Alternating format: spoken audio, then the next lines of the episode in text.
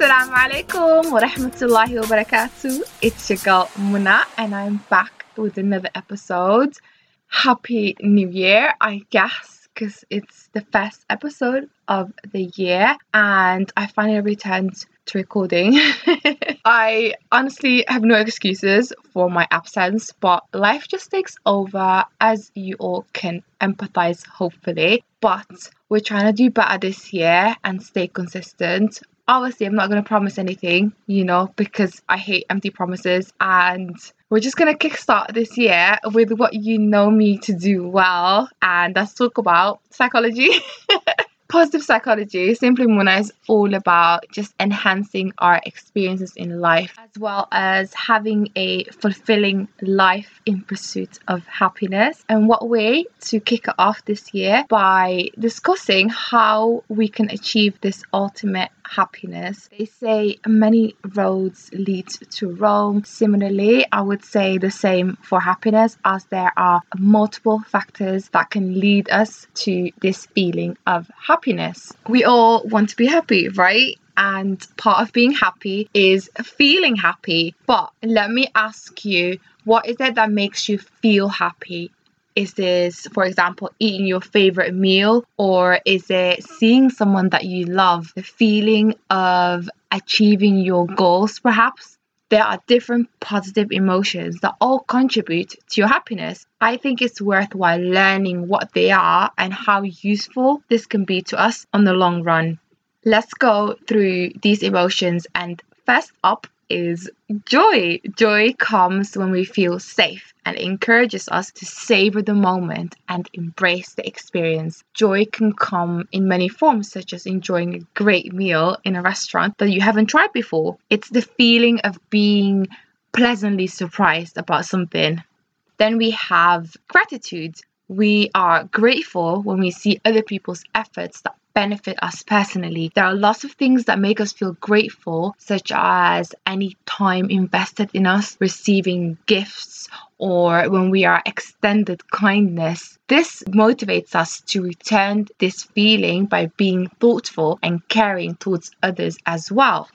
Next is pride. Pride is also a positive emotion. We feel pride in our own abilities when we achieve a goal or contribute to something in a significant manner now, this can be sticking to a diet and losing weight as a result of it, or getting that promotion that you worked so hard for. It's important to recognize our own abilities as it motivates us to set goals and then achieve them in the future.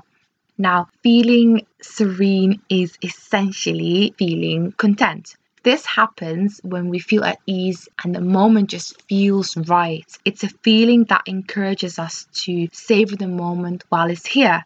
This could be, for example, a lazy Sunday morning in bed or a nice walk out in the nature. These moments they give us a deeper understanding of ourselves and then possibly reevaluate our priorities.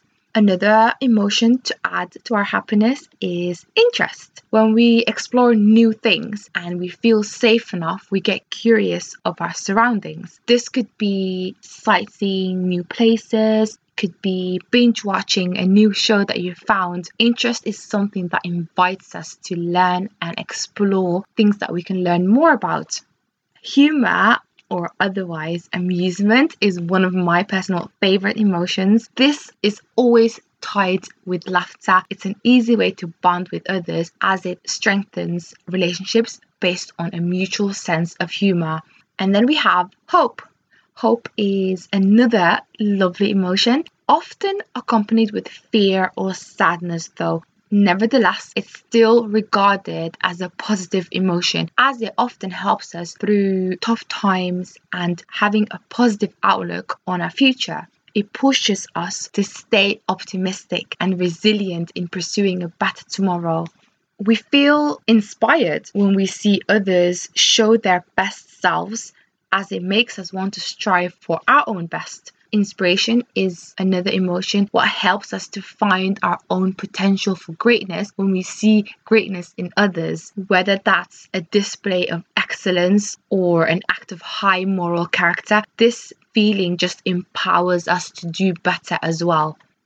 feeling a sense of awe is amazing as it provides us this connection to something bigger than ourselves it can change our view on how we see something and how we fit exactly into this world. We can get drawn into maybe an extravagant beauty, such as the wonders of the nature, a beautiful sky that leaves us with this overpowering feeling of respect and admiration of what we're seeing and what we're witnessing.